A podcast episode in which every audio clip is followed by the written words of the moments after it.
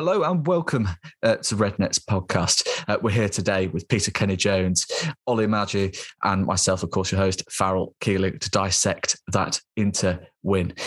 Um, yeah, pretty pretty big game. Uh, it always is at the San Siro. Um, I mean, Ollie, I'm just going to start with you here today, just to sort of get your thoughts on what the general sort of feeling was sort of amongst Inter fans around this fixture and whether the game itself met those expectations. Yeah, so it was a tough game. We knew it. And I feel like collectively, as Inter fans, we feel pretty satisfied with what we did. It was nil nil until the 75th minute, I think. So we managed to stop a, a trio in attack, which is like top, top class. So I think we were satisfied, but obviously not fully because of the result. But in general, on the game, I think it was a, a good game. But just thinking maybe what players you thought uh, there, because when they came into it, obviously we were expecting. I think Lautaro Martinez has been has been linked with us or the Premier League for a while, and I think that was someone that we were looking out for. But I think that, that video of Van Dijk when it was the one on one and he, he made him turn around, I think that's maybe ruined his reputation a little bit amongst amongst our fans. Although it's it's no disrespect if Van Dijk does that to you, but just maybe for the second leg, you know, because you're going to expect that Inter are going to have to go for it and, and get a couple of goals. So, who do you reckon will be the one to watch in the next leg? Like, who are you expecting to get on the score sheet, or, or do you think yeah. it'll just be a similar defensive performance? Lautaro is having a really, really tough period. Um, he's still young. I believe he's one of the best, if not the best, Inter player.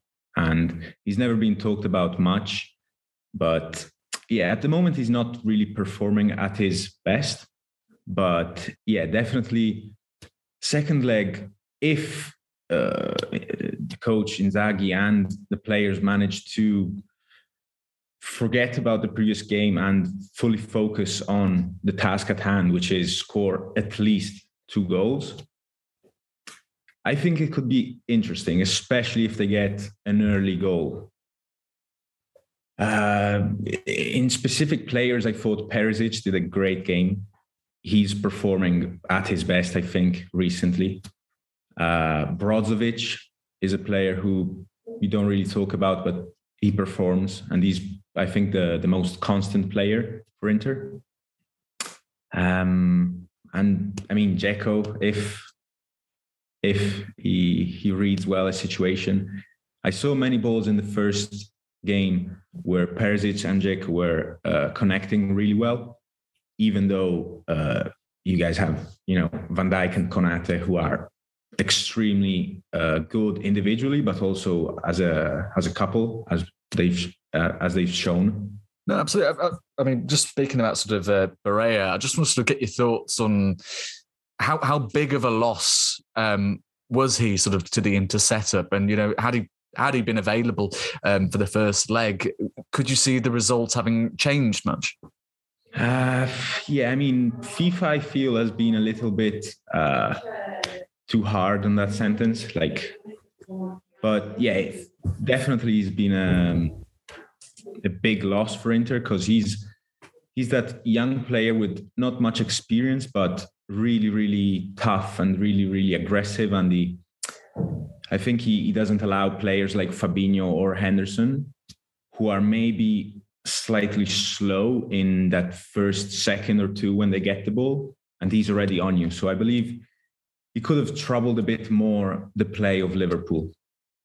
Definitely, yeah. So, and uh, sort of looking at sort of you mentioned a few sort of key sort of players there for you, uh, Brozovic and Perisic. Uh, uh, Perisic, I thought personally was was pretty good against us. You know, made sort of Trent Alexander's uh, life a bit of a, a, nightmare. Needed some sort of supporting, sort of backtracking from Mo Salah to help out. Um, you know, as you've rightly mentioned, I think you know Barella does sort of get a lot of the the, pl- the plaudits. But do you feel that there are any sort of inter players in particular for you that, that stand out without necessarily getting a lot of the praise? Yeah, uh, as I said, Brozovic, Perisic, and Lautaro, all three of them. But I think that one of the best, best prospects too for Inter is Bastoni. Uh, on the left hand side, he's he's not as an attacking player. Like he doesn't push a lot from the back, but defensively, I think he's one of the best. And he's really, really young, but shows a lot of maturity in his game. And I think with De Vrij and Skriniar, it's a, um, a great combination because they're they're both experienced and veterans of the game. Well, not as much Skriniar, but De Vrij is. Uh, and so he's learning a lot. And I think Inzaghi is a great coach for him to develop him further. And I'm pretty sure we'll see him in the Italian national team for a long time. So yeah, maybe I'm just all right to ask as well. Just obviously with what happened against AC Milan, I think maybe some Inter fans would have enjoyed that performance when we had half a team out and, and, managed to beat them. What's their viewpoint? Obviously, I'm sure there would have been a bit of stick from the Inter fans. Do you know what what they're thinking? Are they laughing at you, or do they think you've got a chance in the second leg and are, are waiting to see what happens?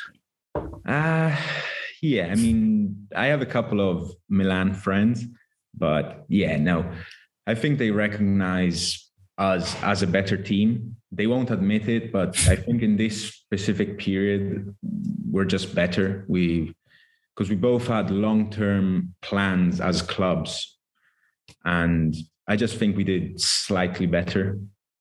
I don't even know exactly the reasoning, but I just think we're better. And yeah, I mean, the chances are chances in, in a football game. You never know. Liverpool is if not the top club, one of the top clubs in in the world. So it's a tough one. But as I said, if if the coach and the team really gets behind the game and really focuses mentally on the mental aspect, because obviously playing at Anfield is also we're already starting uphill, plus we play play at Anfield. So nothing helps, but we can still do it. I just wanted to sort of quickly deviate uh, from the upcoming game, and you, you mentioned sort of about the long-term plan um, for Inter Milan. You know, obviously it's a similar sort of situation with, with AC Milan. We're talking, you know, two clubs that are, you know, giants in the game, uh, perhaps not at the not quite having reached sort of the peak uh, of their potential. Um, what, what, do you sort of see as being the future you know, of Italian football and of, of the Milan clubs? Because I mean, it's obviously impressive that you know you're still sort of competing for the title. You know, despite the fact you've lost one of your best players in Romelu Lukaku. Yeah, um, in Italy at the moment, Juventus isn't doing its job uh, based on on the budgets and and the strategy behind.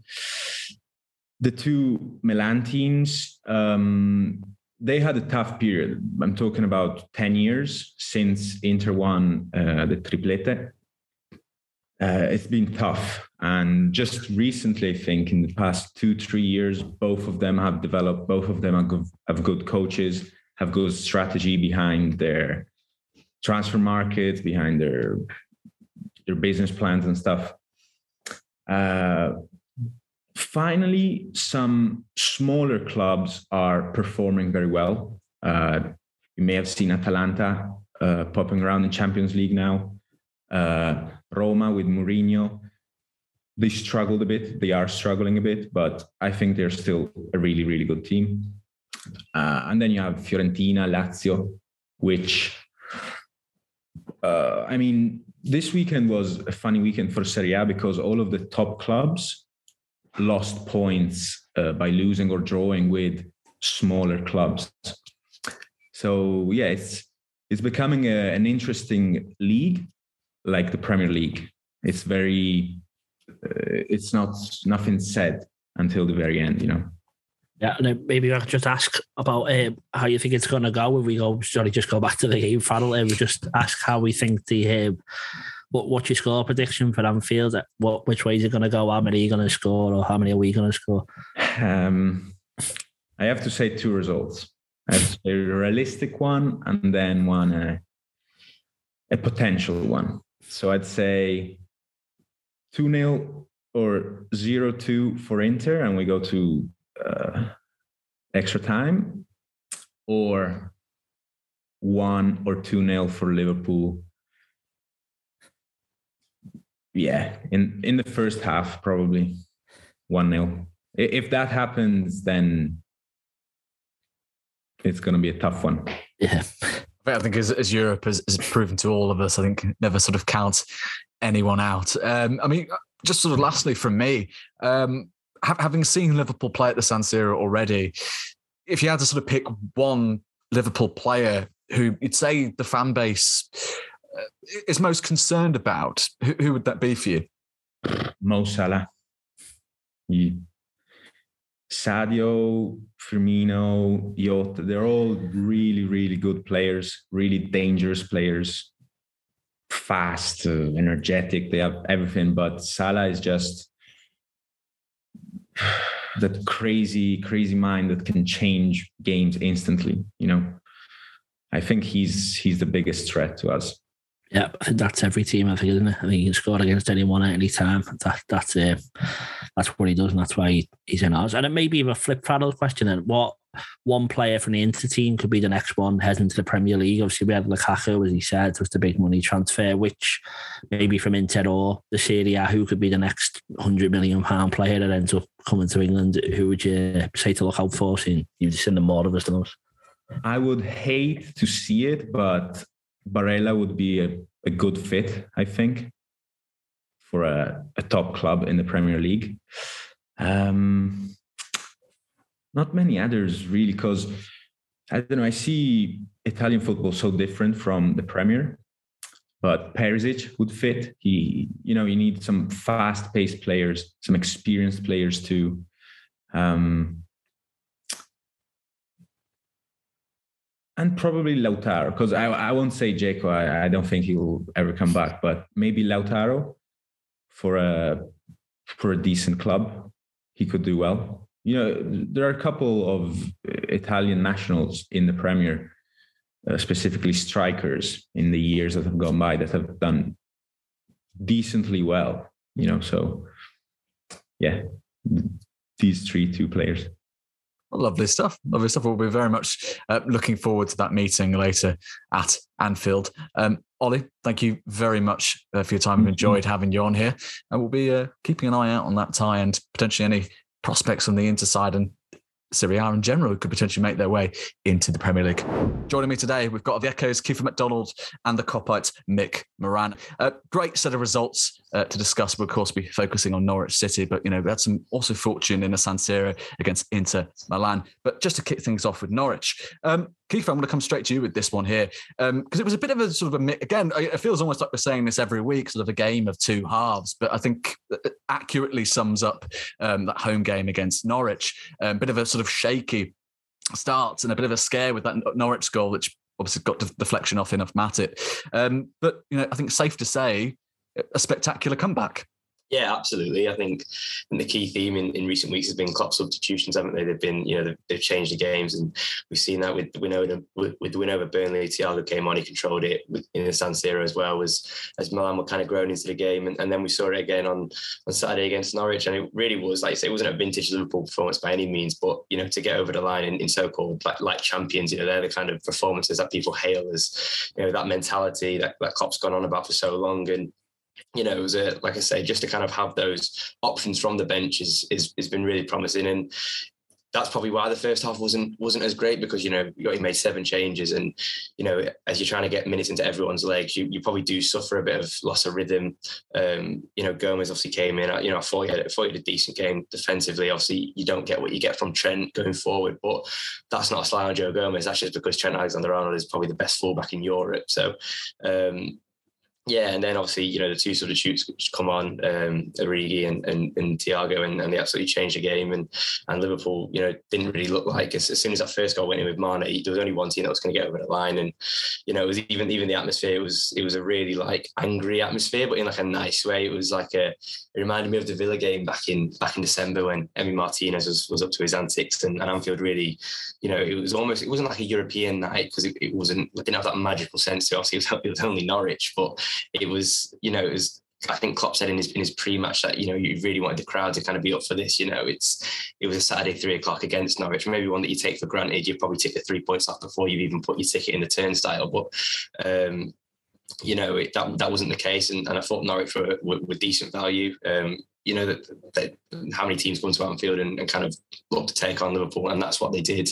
Um, but then, as you say, Liverpool kind of just came back and, and hit back in the second half, and, and were thoroughly deserving of the, th- the, three points. And and then again, an, an, hour later, City dropped points, so it you know it, it, almost becomes invaluable those three points. And even you, you haven't played at your best, it's uh, it's it's what it feels like one of those you know, if I said kind of earmark, it'd be like the Villa game in, in 1920, one that you look at and you think, yeah, that's going to be worth its weight in gold if we if we do manage to, to pick up the title or pick up something at the end of the season.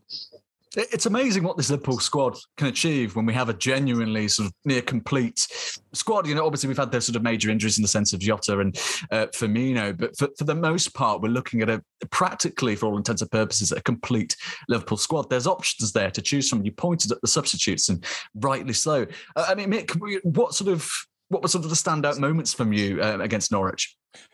Yeah, I think Kiefer's covered it quite nicely there overall. Like in terms of like Gomez, um, I thought he'd, he'd, done well for, for for what he was asked to do. Obviously, playing right back, it's not his most comfortable position. I think he said after the game that he was happy to be back. He wasn't expecting it to be that long without a without a game, and I think probably all of us expected that. We probably expected Gomez to get a few more games before that. It's just the fact that Matip's kept himself nice and healthy and fit and looking really good, and Konate's coming and looked a beast as well.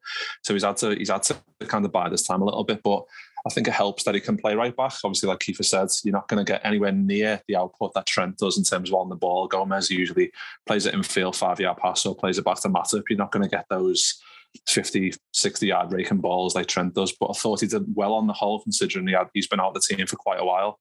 Um, in terms of Tsimikas, I thought he had a bit of a shaky start, but he grew into the game and he's always given 100%. And I think he's another option where you're just like, well, it's just nice to have options. Like obviously relying on Robbo for so long, and I think Tsimikas is at the level now where I think he's done an interview after the game where he's saying that he needs to be hundred percent. He's learning from Robbo and needs to. If he's not hundred percent, he's not going to play. And I think that's that's the mentality that Klopp kind of enforces. And I think the players, the type of players that we sign, buy into that. Otherwise, they don't play. That's that's. I think that's the philosophy, and I think that's why we a we signed so well and why the respond to Klopp and his and his tactics so well as well. But in terms of obviously Oxlade Chamberlain, Naby Keita, um, probably didn't have the best game, but I think a much changed midfield wasn't it? Naby Keita and Hendo and um, Oxlade Chamberlain.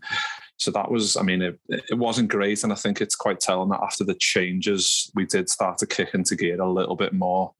Um, obviously, nice to see Diaz playing as well. I think he's done really well. Um, I thought he had a nice little battle against Max Aarons with the, with the pace, and I think Aarons has, has got that enough pace to kind of stifle Diaz a little bit. But I thought he, he towards the as the game wore on, he kind of started drifting inside a little bit more. And I think you can see from his goal anyway. He was on the right, he cuts in, and he goes basically into the centre of the pitch for the Henderson pass. So, yeah, a lot of standout performance. Obviously, it weren't great first half. It wasn't good at all watching in terms of just the way the game went. It wasn't great, but um, like you said, the changes made the difference again. And like you said, that kind of just proves just how just how good this squad is and how um, how much the, the players want to perform when they get put in.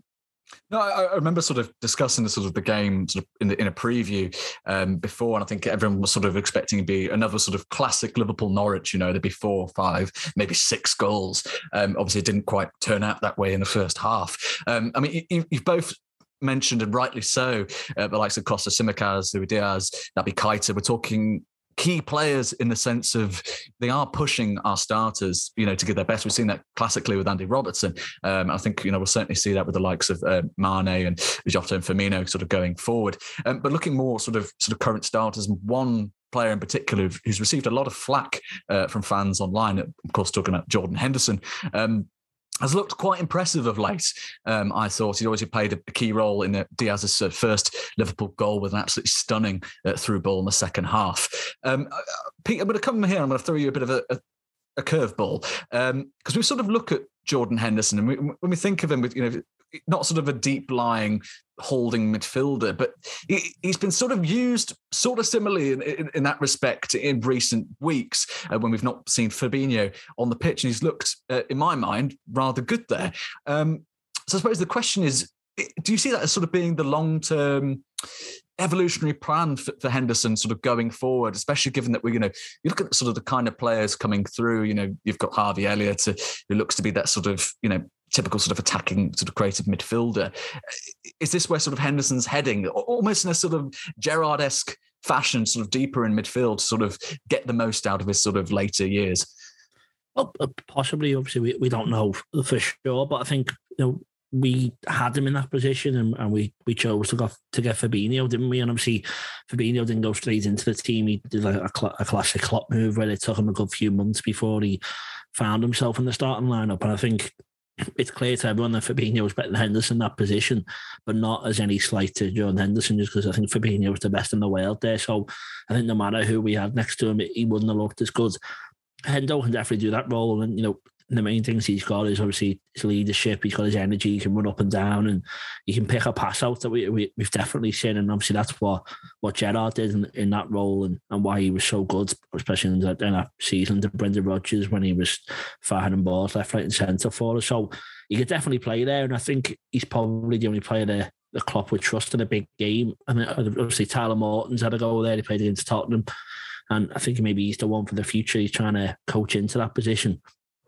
Hendo um, could probably play in the future, but I just think with the age of Fabinho, I don't think there's maybe too much need to have him to drop back because he probably needs to play in the date role more. But it's good that he's he's versatile enough to do it because I don't think we trust any other midfielder we've got to drop back in. I don't think you'd see like an Naby Keita or Oxlade Chamberlain playing that deep role. So I think in terms of we already know he can do it. So maybe not too much of a transition, but he's, he's obviously he's got that string to his bow. And I think if we also look at Oxlade Chamber, I think that was a big opportunity for him against Norwich, which, you know, obviously he went off and the players come on and the game changes and you think, oh, it could have all been his fault. But I think no matter what we'd had on, the, the atmosphere picked up so much. I think, you know, even if we'd kept the same 11, it still would have been a totally different performance. I think it was, it was a bad time to come off because of how quickly the game changed. But I think for him, you know, he's looked a lot more dangerous in the attacking lineup than he has in midfield. I think this season he only played it two or three times in the wing, and maybe that's where he should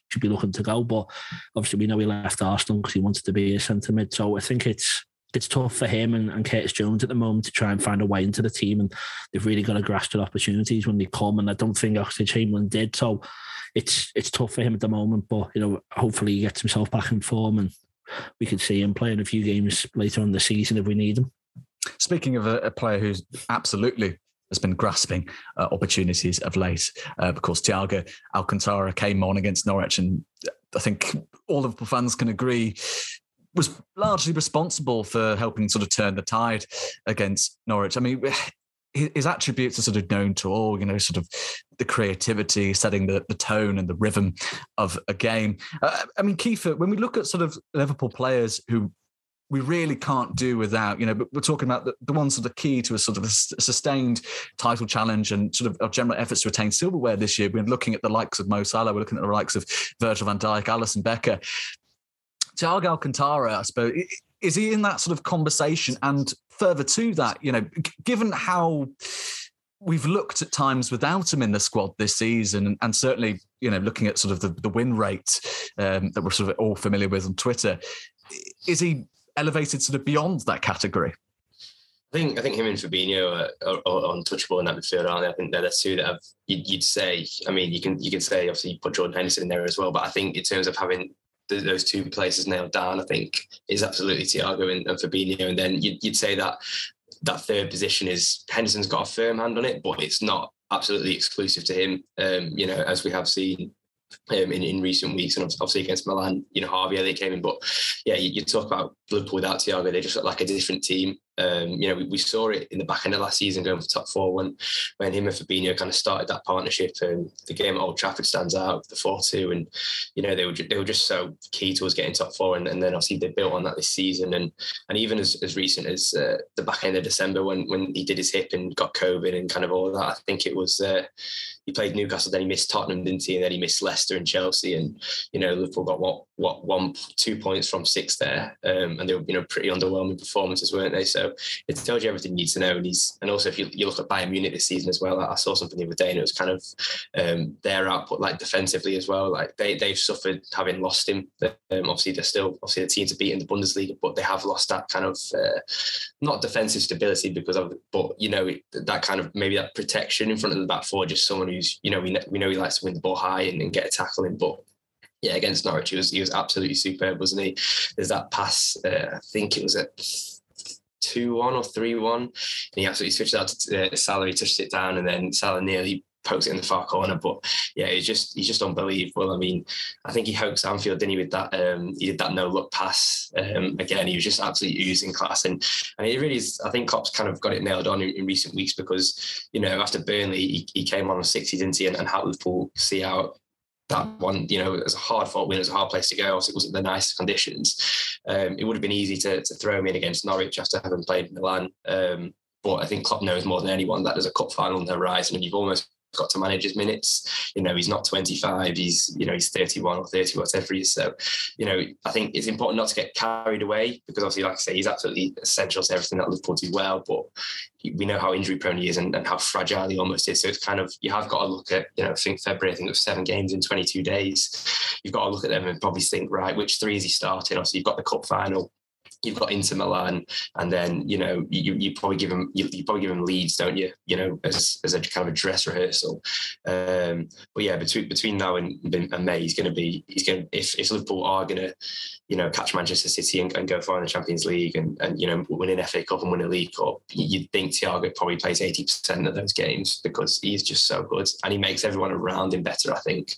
I think he just like I think I think you know, even Henderson with that with that ball, like does does he try that if Thiago isn't there, or is there, you know, you know, once Thiago comes on and he's kind of dis, you know distributing balls left, right, centre, does it? It almost gives everyone else that lift and maybe that um and I think as well, it, it turned a bit frantic, didn't it? From that the, after the first goal and after the second goal, you could you could sense it was a bit wild, and Liverpool just needed to take the sting out of it because it would have been easy to to kind of go gung ho and go for the third, the fourth, and the fifth, and maybe get an eye goal difference. But you know, he, he, almost he's as good as giving it the other way, and he knows when to turn in and maybe give it a fullback or give it a centre half, or you know, just put his foot on the ball rather than just you know go. And I think that is so important because we've seen it at times this season. You know, talk about Chelsea when he wasn't there, the game management wasn't there, was it? You know, two two nil up and and you know, so you blow that lead, and it happened at Tottenham two one two one up with 15 minutes to go, and, and you end up drawing that. So, yeah, I think I think he's just he's he's absolutely. I've, I've run out of superlatives for him because he's absolutely immense. He's he's arguably one of the best footballers I think I've ever seen. He's just he's just a, it's a joy to watch him as an outfield every single week, and you know, long may it continue. I don't think I could have uh, personally described him better. I, I, think you've hit the nail on the head there. It's not just sort of what he brings to the side in terms of you know, spraying these beautiful long passes, you know, setting the tone of a game. Uh, he does raise the game with others, and that's that's the perfect that's a perfect sort of player you want on your side. Every team wants that kind of player. I think it does sort of raise questions, you know, as you've rightly noted, where performance levels have dropped when he's not been in the side uh, through injury or through selection. Um, about potentially, you know, forward planning. You know, do do we look in the, to the summer window and think, you know, we need to bring in another kind of player who can similarly offer that um, so we don't sort of run into similar sort of pitfalls in future but you know whilst whilst he's here he's injury free and he's playing beautifully um, but I mean, it's fantastic to watch isn't it um, but I mean what, what one sort of discussion that has sort of prevailed on, on, on Twitter and on generally online of late is, of course, Manchester City's surprise defeat to Tottenham uh, to the tune of three goals. of Harry Kane producing a masterclass. Um, I mean, uh, to be honest with you, Mick, um, I didn't quite believe the score uh, when I, when I saw it. If I'm being completely honest, I'd, I'd expected at home, certainly at the Etihad for City, to um, to wipe the floor with a rather inconsistent Tottenham of late. But you know, absolutely credit to Antonio Conte's man. They pulled it out of the bag. Um, individual masterclass from Harry Kane, and the, the, three points were there. But more critically for Liverpool. Um, it's, it's invited the possibility of potentially catching them um, in the race. Um, so, I mean, for you, I mean, because we were looking at sort of Klopp's presser, he was a bit sort of, you know, you know, it, it, it's let's let's not make a massive deal out of this, and you know, rightly so. There are plenty of games left to play, but it, do you reckon this sort of comes down, um, depending on whether we beat, of course, Leeds and any of the opposition in between? Does it come down um, to that later game at the Etihad, or can you see there being room for City to lose, uh, drop more points, potentially uh, either by losing games, of course? Uh, well, ideally they'll lose against Everton, won't they? Uh, that'd be that'd be amazing if that happened. But uh, yeah, I don't think I don't think anyone could have predicted they would have lost to um, to Spurs. Obviously, when when you watch the game back and watch match of the highlights and whatever, the, the tactics they did employ was was really good. Like that, getting uh, Son and, and Kane into those high high and wide positions, those flicks over the top, and it worked. It worked a treat against them. I think Kane had one disallowed as well, didn't he? To be fair, so um, they, they did they did do well, and and it just proves like when City come up against someone, you want the team, you want teams to have a go at them, and it disappoints you when they don't because they're there to be got at. It's just the lower teams think, well, oh, it's not worth it because we're just going to get battered anyway. So we'll just sit back and see what we can do, try and get them on the break and score one. But it doesn't work out like that. In terms of them, City winning the ball back, they're probably the best in the world at doing it. In terms of how quickly they do it, they do it probably even better than us. In terms of they just don't stop running until they get back, and it's it's it's it's good to watch if you're a neutral, I suppose. But when you're a Liverpool fan, you just want you just want them to not get it back so fast. But that you just got to hold your hands up and just say they're a really terrific team. And the fact that they did lose that game and it does open the door for us a little bit. I think the fact that we did play first, I don't know if that put a little bit of extra pressure on us because I think in our preview anyway, I I didn't even think of it like that because I think recently they've always played first, and it's like well, it was the first time in a while that we had the first little first little chip at it to kind of see if we could get the get over the line, and then that maybe gets in their head a little bit as well in terms of their setup. And I, know it won't have changed their philosophy or whatever, but it maybe it does become into the, does go into the psyche of the players a little bit that oh we need to win this game because Liverpool are breathing down our neck. And I think like Guardiola said recently, Liverpool are a pain in the ass because we keep just keep biting away and keep biting back at them. So yeah, I think there's possibility, especially after the Spurs one. There's a, I'm more open to the possibility they might drop, drop more points before that we play them at Etihad. But I think it's going to get to that game and it's going to be like a, a proper old fashioned, like a relegation six pointer, but it's like a Premier Premier League champion six pointer in that regard because it's going to be it's just going to be one of those proper proper mad games. Hopefully, we come away with the points. But I think after that game, I think there's six games left which I think if we if we keep in touch and distance up until the City game, if we even if we get a draw at the Etihad, there's still six games there where where we can chip away at them, and, and hopefully after we got we got over the line a couple of years ago, winning the winning the, winning the title. I'm hoping that will hold us in better stead in terms of chasing chasing um, chasing them down, but. Um, yeah, I mean, if they can drop points before then and now, before then and, and, and our game at the Etihad, that'll be superb. But you just look at that game in April and you think that's going to be probably where it's won and lost, really. I mean, it's a bit of a bizarre one, isn't it? Because I remember sort of thinking uh, we are about sort of six or, or so points away, and I think you know, everyone sort of think, okay, you know, we're still within sort of catching distance here. The title isn't sort of done and dusted. But it seems only since we've sort of you know, we've beaten Norwich, they've, they've dropped points against Tottenham.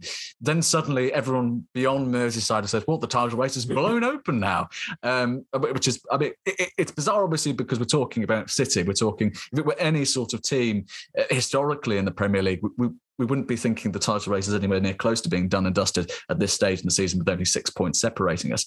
Um, but, but I suppose going, you know, going forward, I mean, we need to be perfect. That, that's that's the reality of the situation. This is this is the league as it stands. You know, with with a side like uh, Manchester City, uh, but sort of looking more sort of uh, in the near future. Of course, we've got a, a game against Leeds United to worry about. Now, it, it's, it's, a difficult one, and Klopp always says, you know, it's one game at a time, and rightly so. Uh, but you can't help but look beyond that, Pete, to the League Cup final. Um, it's it's a competition that's often mocked by fans, but I think you know we all it's a it's a trophy. We want to win it. Sets the tone for the rest of the season. I think you know if you do a small you know as small as the trophy, the reality is if you win that, you know you you are sort of setting the tone well for the rest of the season, aren't you, Pete? Yeah, of course, yeah. And, you know, we always say it to players at the end of the season, don't say they finished second five times and third six times. They say, I won the League Cup, I won the Prem, and I won the Champions League. That's what they'll say. So, obviously, for them, it's it's going to be a massive occasion and we'll want to win. I think it probably doesn't help that our game in hands to catch up with City is the game before it because any other time we'd probably we'd be putting everything to this one, which I, I still think Klopp will will will go strong and we know with Leeds that they'll be a tough opposition. Obviously, you can score against them, but they can score against you. So we'll have to be on form to, to get a result. But uh, when you come to the cup final weekend, they will have half an eye on that, and they will be thinking, you know, especially Jordan Henderson, he'll be wanting to lift that trophy. You know, that's when you're captain of a club like Liverpool, that's what you judge by. And you know, people were saying he's better than Gerrard because of what he won. And it's been a couple of years since we won something. Obviously, we had the, the injuries that, that killed us last year, and we don't we don't really historically, well, recent history do well in domestic cup. So this is a big one for him to win. Obviously, for him to have won it 10 years ago with us as well to go on that journey and maybe you know bookend it with being a squad player and now being a captain to show off how long he's been at this club for. It's massive for him and, and obviously the whole team. They all want to win stuff. And we mentioned Thiago there. Obviously, he hasn't won anything yet. And Jota, we don't know if he'd be fit, but this is a massive one for him as well because of how important he was in the semi final. So it's um, it's massive for the club, and we just you want to keep updating that champions wall. As I just said, you know, you don't you don't put how many times you finish second on it, you put the trophies on it, and that's what Liverpool Football Club's all about: win trophies. And you know, we we we scoff at the domestic cups, but suddenly everyone wants to win the quadruple now. It's on, so why not do it? And to do it, you have to win that one first. So it's just all about momentum, isn't it? I think you know we saw that when we had a, a, couple of bad results near Christmas, they kind of roll into each other, and hopefully it'll be the same for City, and we can just keep winning. And you know, if if you're a City fan watching us pick a trophy up on Sunday, breathing down the neck, doing well in the Champions League, that that worries them, even if it's not in the same competition. So we've just got to keep the ball rolling, use all our squad players, and win as many games as we can, and just see what that leaves us with at the end of the season. I mean, Kiefer, I think we have to kind of start strong here. You know, we, have done our rotating in my mind against Norwich, but I, think you know, as Pete sort of rightly said, if we're looking to sort of build some momentum here, we kind of need to start vaguely, at least, the side we're looking to potentially play uh, in the League Cup final. I think Caoimhin Kelleher um, is likely to sort of come back into side for the final, as he's been, uh, you know, the, the, main sort of keeper uh, throughout the League Cup. But I think realistically uh, beyond beyond him, we'll be seeing largely the side we can expect to see in the League Cup final against Leeds. Yeah, 100%. I think that's the only way to go as well, isn't it? Because, you know, especially given the nature of that, that victory over Norwich, like, you know, it was a game of two halves, literally, wasn't it? So, you know, if you're Klopp and you haven't got that game on Wednesday to almost, you know, the final dress rehearsal just to kind of iron out any decisions you may have in your head. Um, obviously, Keita and, and, and Chamberlain obviously started that game against Norwich and obviously didn't cover themselves in, in, in a lot of glory. So, you know, you'd expect it to be something like Henderson, Fabinho, Thiago tomorrow. And then obviously you'd, you'd expect sorry, you'd expect it to be Diaz, um, Salah, and Mane. And then obviously it depends on what happens with, with Jota later on in the week. But you know, it's another one like for, for Diaz. If you know, he's, he's only it'll be his, if he starts tomorrow, it'll be what his third start. So you, you know, he needs to get used to Salah and Mane. You know, he's still the, the Norwich game is probably his hardest game he's had so far. I would say, um, you know, up, up, against a physical side, and you know, he wasn't in it for large parts. Like as as Mick um, said, that he had, you know, he had a good battle with Aarons, but you know, if he can grab another goal tomorrow night, and it breeds plenty of confidence. And I think, you know, as as as Pete said with with Guardiola, he's he's there's a reason he's gone for the League Cup every single year. If it didn't do something to his squad, he, he wouldn't be interested in it. If it was, you know, if it was purely just a, a fixture pile up, but you know, it clearly does something to that City side. I think, you know, 18, 19, um, when, when they won it, and then they won the, the next 13 in the row, didn't they? And then obviously pipped us to the title. So, you know, you'd be hoping Liverpool could do something similar. Um, and, and, you know, obviously we know we know Kelleher's starting, but apart from that, you'd, you'd, expect it to be a strong side. Obviously, Robbo to be back in. You'd expect Trent to be back in, um, and then obviously you've got Konate or Matip. I, would personally go with Matip on tomorrow and Sunday, but I think rhythm is so important for this side, and I, I, think, like I say, just given the nature of that victory against Norwich, you know, a, sh- a shaky first half, I think there'd be nothing better to to go out and you know beat Leeds 3 0 comfortable you know we can make subs on 60, 70 minutes um, and everyone's looking fresh and, and firing ahead of Wembley. And then, you know, you've got good selection headaches to make if, you know, if Jota is able to feature, if Firmino is able to feature. But if not, you think, right, this is the this is a side because obviously Chelsea, I think they play tomorrow, don't they? So, you know, they'll they'll, they'll have uh, minutes in their legs and, and, rhythm. And and it's so important, I think, for a big game like Wembley as well. There will be nerves.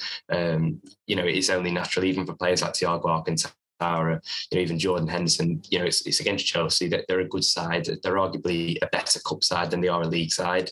Um, so, so they'll fancy their chances. But like I say, if you can get the, the flavours flowing and the confidence going tomorrow um, with a victory and, and, a strong performance as well and a statement, you know, there's every reason Chelsea will be looking and thinking, you know, we don't we don't fancy this or you know these are these are up for it because there's, there's potentially almost two teams you could field on on Sunday and they'd both be pretty strong.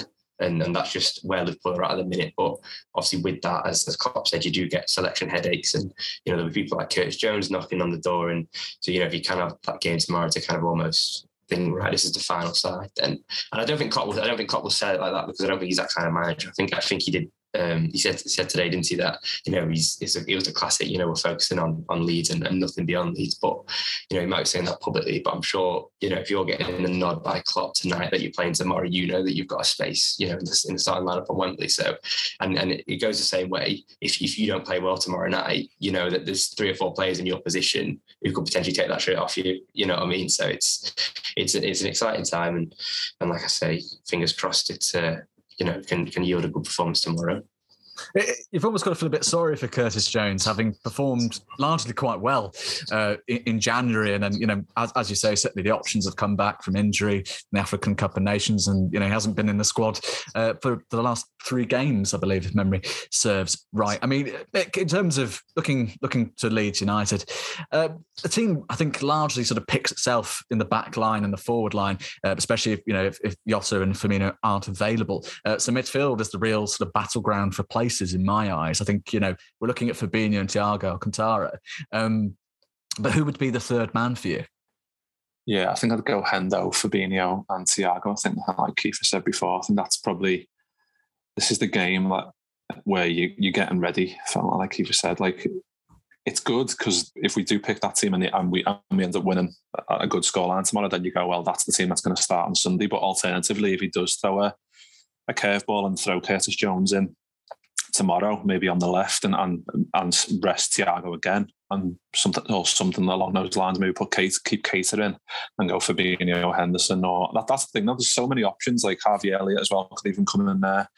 Um, but yeah, I just feel like we need to go as strong as possible tomorrow, especially off the back of beating Norwich with a much changed side. Man City dropping points tomorrow feels massive. Like I'm made up I'm going because I'm I just can't wait to get in there and, and the atmosphere hopefully be be up there with, with, with the best of them tomorrow. So yeah, I think I can't see him play. Like I said, if he picks the likes of a Curtis Jones or a Naby Keita, I'd be I would be really surprised just because this this game in any other season. Obviously, Leeds at home, it's going to be a, a, a, good game anyway between between two old rivals. But the fact that so much weighing on it that we, if we win this and then we go ahead and win the the, the Carabao Cup on on Sunday, then that's absolutely huge going into the rest of the season. Like that just gives any any positive catalyst is is is huge. I think under Klopp, he'll I think like Kiefer said, he, he won't be saying, "Oh, we're, we're looking ahead to the Sunday game," but all eyes will be on that even probably this week building up to tomorrow's game and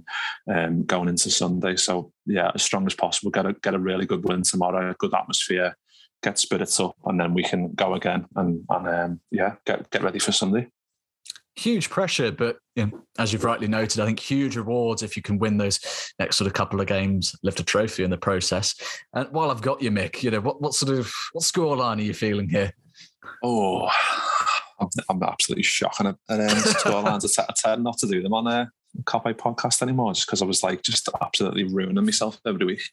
Um, you know, I'm I'm hoping for like a three 0 to be honest tomorrow. I'm, I really am. Like with the Norwich game, I felt like we were gonna come out of the traps like really quick, and I think I felt like that obviously before the team moves was was um, was out there, and obviously when you see Gomez and you see Tsimikas and you see Ox and and you see no Bobby and obviously no Jota, then that you kind of readjust your expectations a little bit, and I think that kind of filtered into the performance in terms of that first first half against Norwich. It wasn't it wasn't that quite there, but the fact that, like I just said, um, we need a big performance tomorrow, and it's going to be all the big fellas are going to be starting. I expect a fast start, so we can get one early doors first 10 minutes, then I do think we will hopefully score quite a few because we know we know what Bielsa's about. He's not going to come and sit back. He's not going to be playing counter attack in, in, in, the same way that maybe uh, Burnley and, and, and, Norwich have been doing quite well. To be fair to them, um, but I think it's going to be it's going to be a proper, hopefully a proper basketball game tomorrow, and I'm hoping for a even if it's four four one or four two, whatever, just something like that. As long as we get a few goals on the board and um, and get and get the win. I don't even care how, how we do it as long as you get those points and we get battered into within three points of City. Going into Sunday is absolutely crucial. there's a huge target to aim there for. And uh, Pete, you know, would, would, you match that? Would you go for a 3 0? I think you, you, tend to be quite optimistic in general with your with your score lines. Yeah, well, i also hate predicting, so I just go mad with it. I think so. I think why not? Why not go and beat them six 0 But at him, I think the only thing I think would be different from what everyone said there is I think it could be the game for Harvey Elliott. I think it could be a big mental one for him. Obviously, where he got the injury, and I think you know, seeing as he come off on the hour mark against Inter, didn't feature at all against Norwich, We don't think he's going to start the final. I think it'd be harsh for him to to miss three games in a row. So I think that could be the only thing. And wrap Thiago in cotton wool, maybe give him the last half hour again, and then close to that, I think he'll be he'll be out for it. I think I've said it the last three weeks. So I think he'll score. Uh, him, I think Salah will get a couple. So, but I do think Leeds will get on the scoreboard. We saw what they were like against United. You know, they can have a, a five minute period and score against you at any time. We've just got to keep on top and hopefully we get through it. So I'll say I'll say five one this time. Let's go for it. We'll, we'll batter them. We'll take them all off on the, on the hour mark and they'll get one right at the end. That's what we'll do. I mean, Kiefer, you know, how, pressure's on. I don't know. You can better that. That'd nearly be a pound a goal, wouldn't it? But um, I, I'd, I'd say maybe a bit more conservative. Probably not. Just just to be different. But I, will go two 0 um, Ideally, like like the lad said there, you want to be have a nice cushion going into the last half an hour where you then where you then can make a handful of changes and and maybe get the likes of Elliott on or Thiago on or you know whoever's not starting get some minutes into their legs. But as long as like it's a strong performance going forward, I think because if Jota and like I say, if Jota and Firmino aren't playing, is obviously we know Salah scores goals, but there's a big burden on whoever's going to be down the middle on, on Sunday potentially. So, you know, if that is Mane again, you know, you'd like him to, to get another goal. And, and if that is something, if you know, if it is Diaz, then you know you'd, you'd like to get him another goal. And, and uh, to be honest, I wouldn't even be surprised if Origi was thrown in tomorrow. It's, it's a bit of a wild shot, but um, I thought he thought he caused havoc, didn't he, on on on Saturday. Um, you know, as soon as as soon as the pair of them came on, they uh, him and Thiago, they uh, the game immediately opened up. But it, it could be a game for him tomorrow, just if if there is potentially. Uh, you know, we know Diaz isn't, uh, he plays off the left, doesn't he? And Mane is obviously better off the left. And so it, I wouldn't be surprised to see him. But apart from that, I would expect, obviously, Alisson will play and obviously Kelly will play on Sunday. But I'd expect it to be nine of the, the lads that are going to are to start on Sunday. But yeah, if you can get get plenty of goals, keep a clean sheet and, and almost I, I, hopefully it's not as chaotic as every other Leeds game because you know the, the tendency where we saw at Elland Road where it gets a bit wild and challenges are going in left, right, and centre. But yeah, I think they're missing a handful, aren't they? I think they've got Liam Cooper's out. I think um, they're missing Bamford as well, aren't they? So I think Phillips maybe. I'm not sure if he's back, but I know he was out the last couple. So they have been conceding goals. They aren't the side that you know they were last season. You know they are in a bit of a relegation fight themselves. So hopefully Liverpool can you know capitalise on that with a with a good performance, and then you know straight on to Sunday where where you're thinking you know take the momentum into there, and then hopefully you know overturn Chelsea and, and lift the cup at Wembley. Uh, I know. I think I'm of the mindset. I mean, it's going to be a bit more of a open game than sort of our last few against you know Norwich and Burnley. I, I um, but again, I think you know it, it, says it all that Klopp in his pre-match that was saying you know we need to bring our A game here because otherwise Leeds will eat us alive, um, injuries or no. And I think for that reason, I can see them getting on the scoreboard with one. I'm, I'm going to go with a, a 3 1 uh, personally. It's going to be a sort of testy experience. But hopefully, we'll get the win in the end, and we can sort of set the right tone uh, for the League Cup final against Chelsea um, in Wembley, of course, or Anfield South. Well, that's been all of us here today. But before we go, um, Keith, I'm going to start with you. Anything you'd like to share with uh, us uh, at all? Any sort of future plans? Uh, nothing, nothing at the moment really. Obviously, you can. I'll do a little shameless Twitter plug uh, at Keith and MacD. Obviously, you can catch catch me uh, writing articles on there for, for the likes of the Echo and, and Liverpool.com and, and other outlets. Um, so if you want some pretty hot takes and some mad opinions and, and everything in between, then, then that's probably the, the place to follow. But yeah, that's that's the plug. I'll the shameless the, today's shameless plug. It's got to be done. It's got to be done. And hey, why not make it two? Mick, what what's your plans of it? I've seen some interesting interviews of late on the Kopite. Anything sort of in the pot coming up?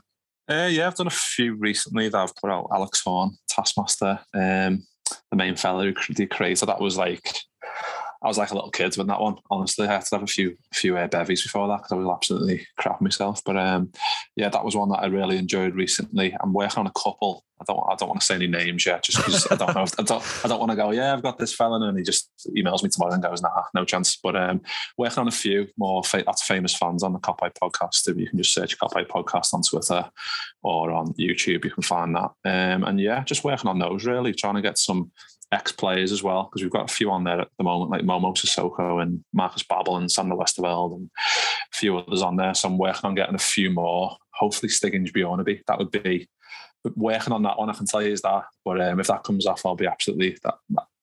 12 year old Mick will be made up if that one comes off. So, um, yeah, um, that's about it. And yeah, Mick underscore Moran underscore on uh, Twitter. Just follow Keith's lead on that one. Oh, absolutely. and we'll, we'll all be keeping an eye out for those upcoming episodes. And it's been great having you both on again. Thanks again for coming on. And uh, yeah, it's been us four again today. Uh, Peter Kenny Jones, Kiefer McDonald, and Mick Moran. Of course, myself, Farrell Keeling. Be sure to catch us on the Substack, the Red Nets podcast. Take care for now.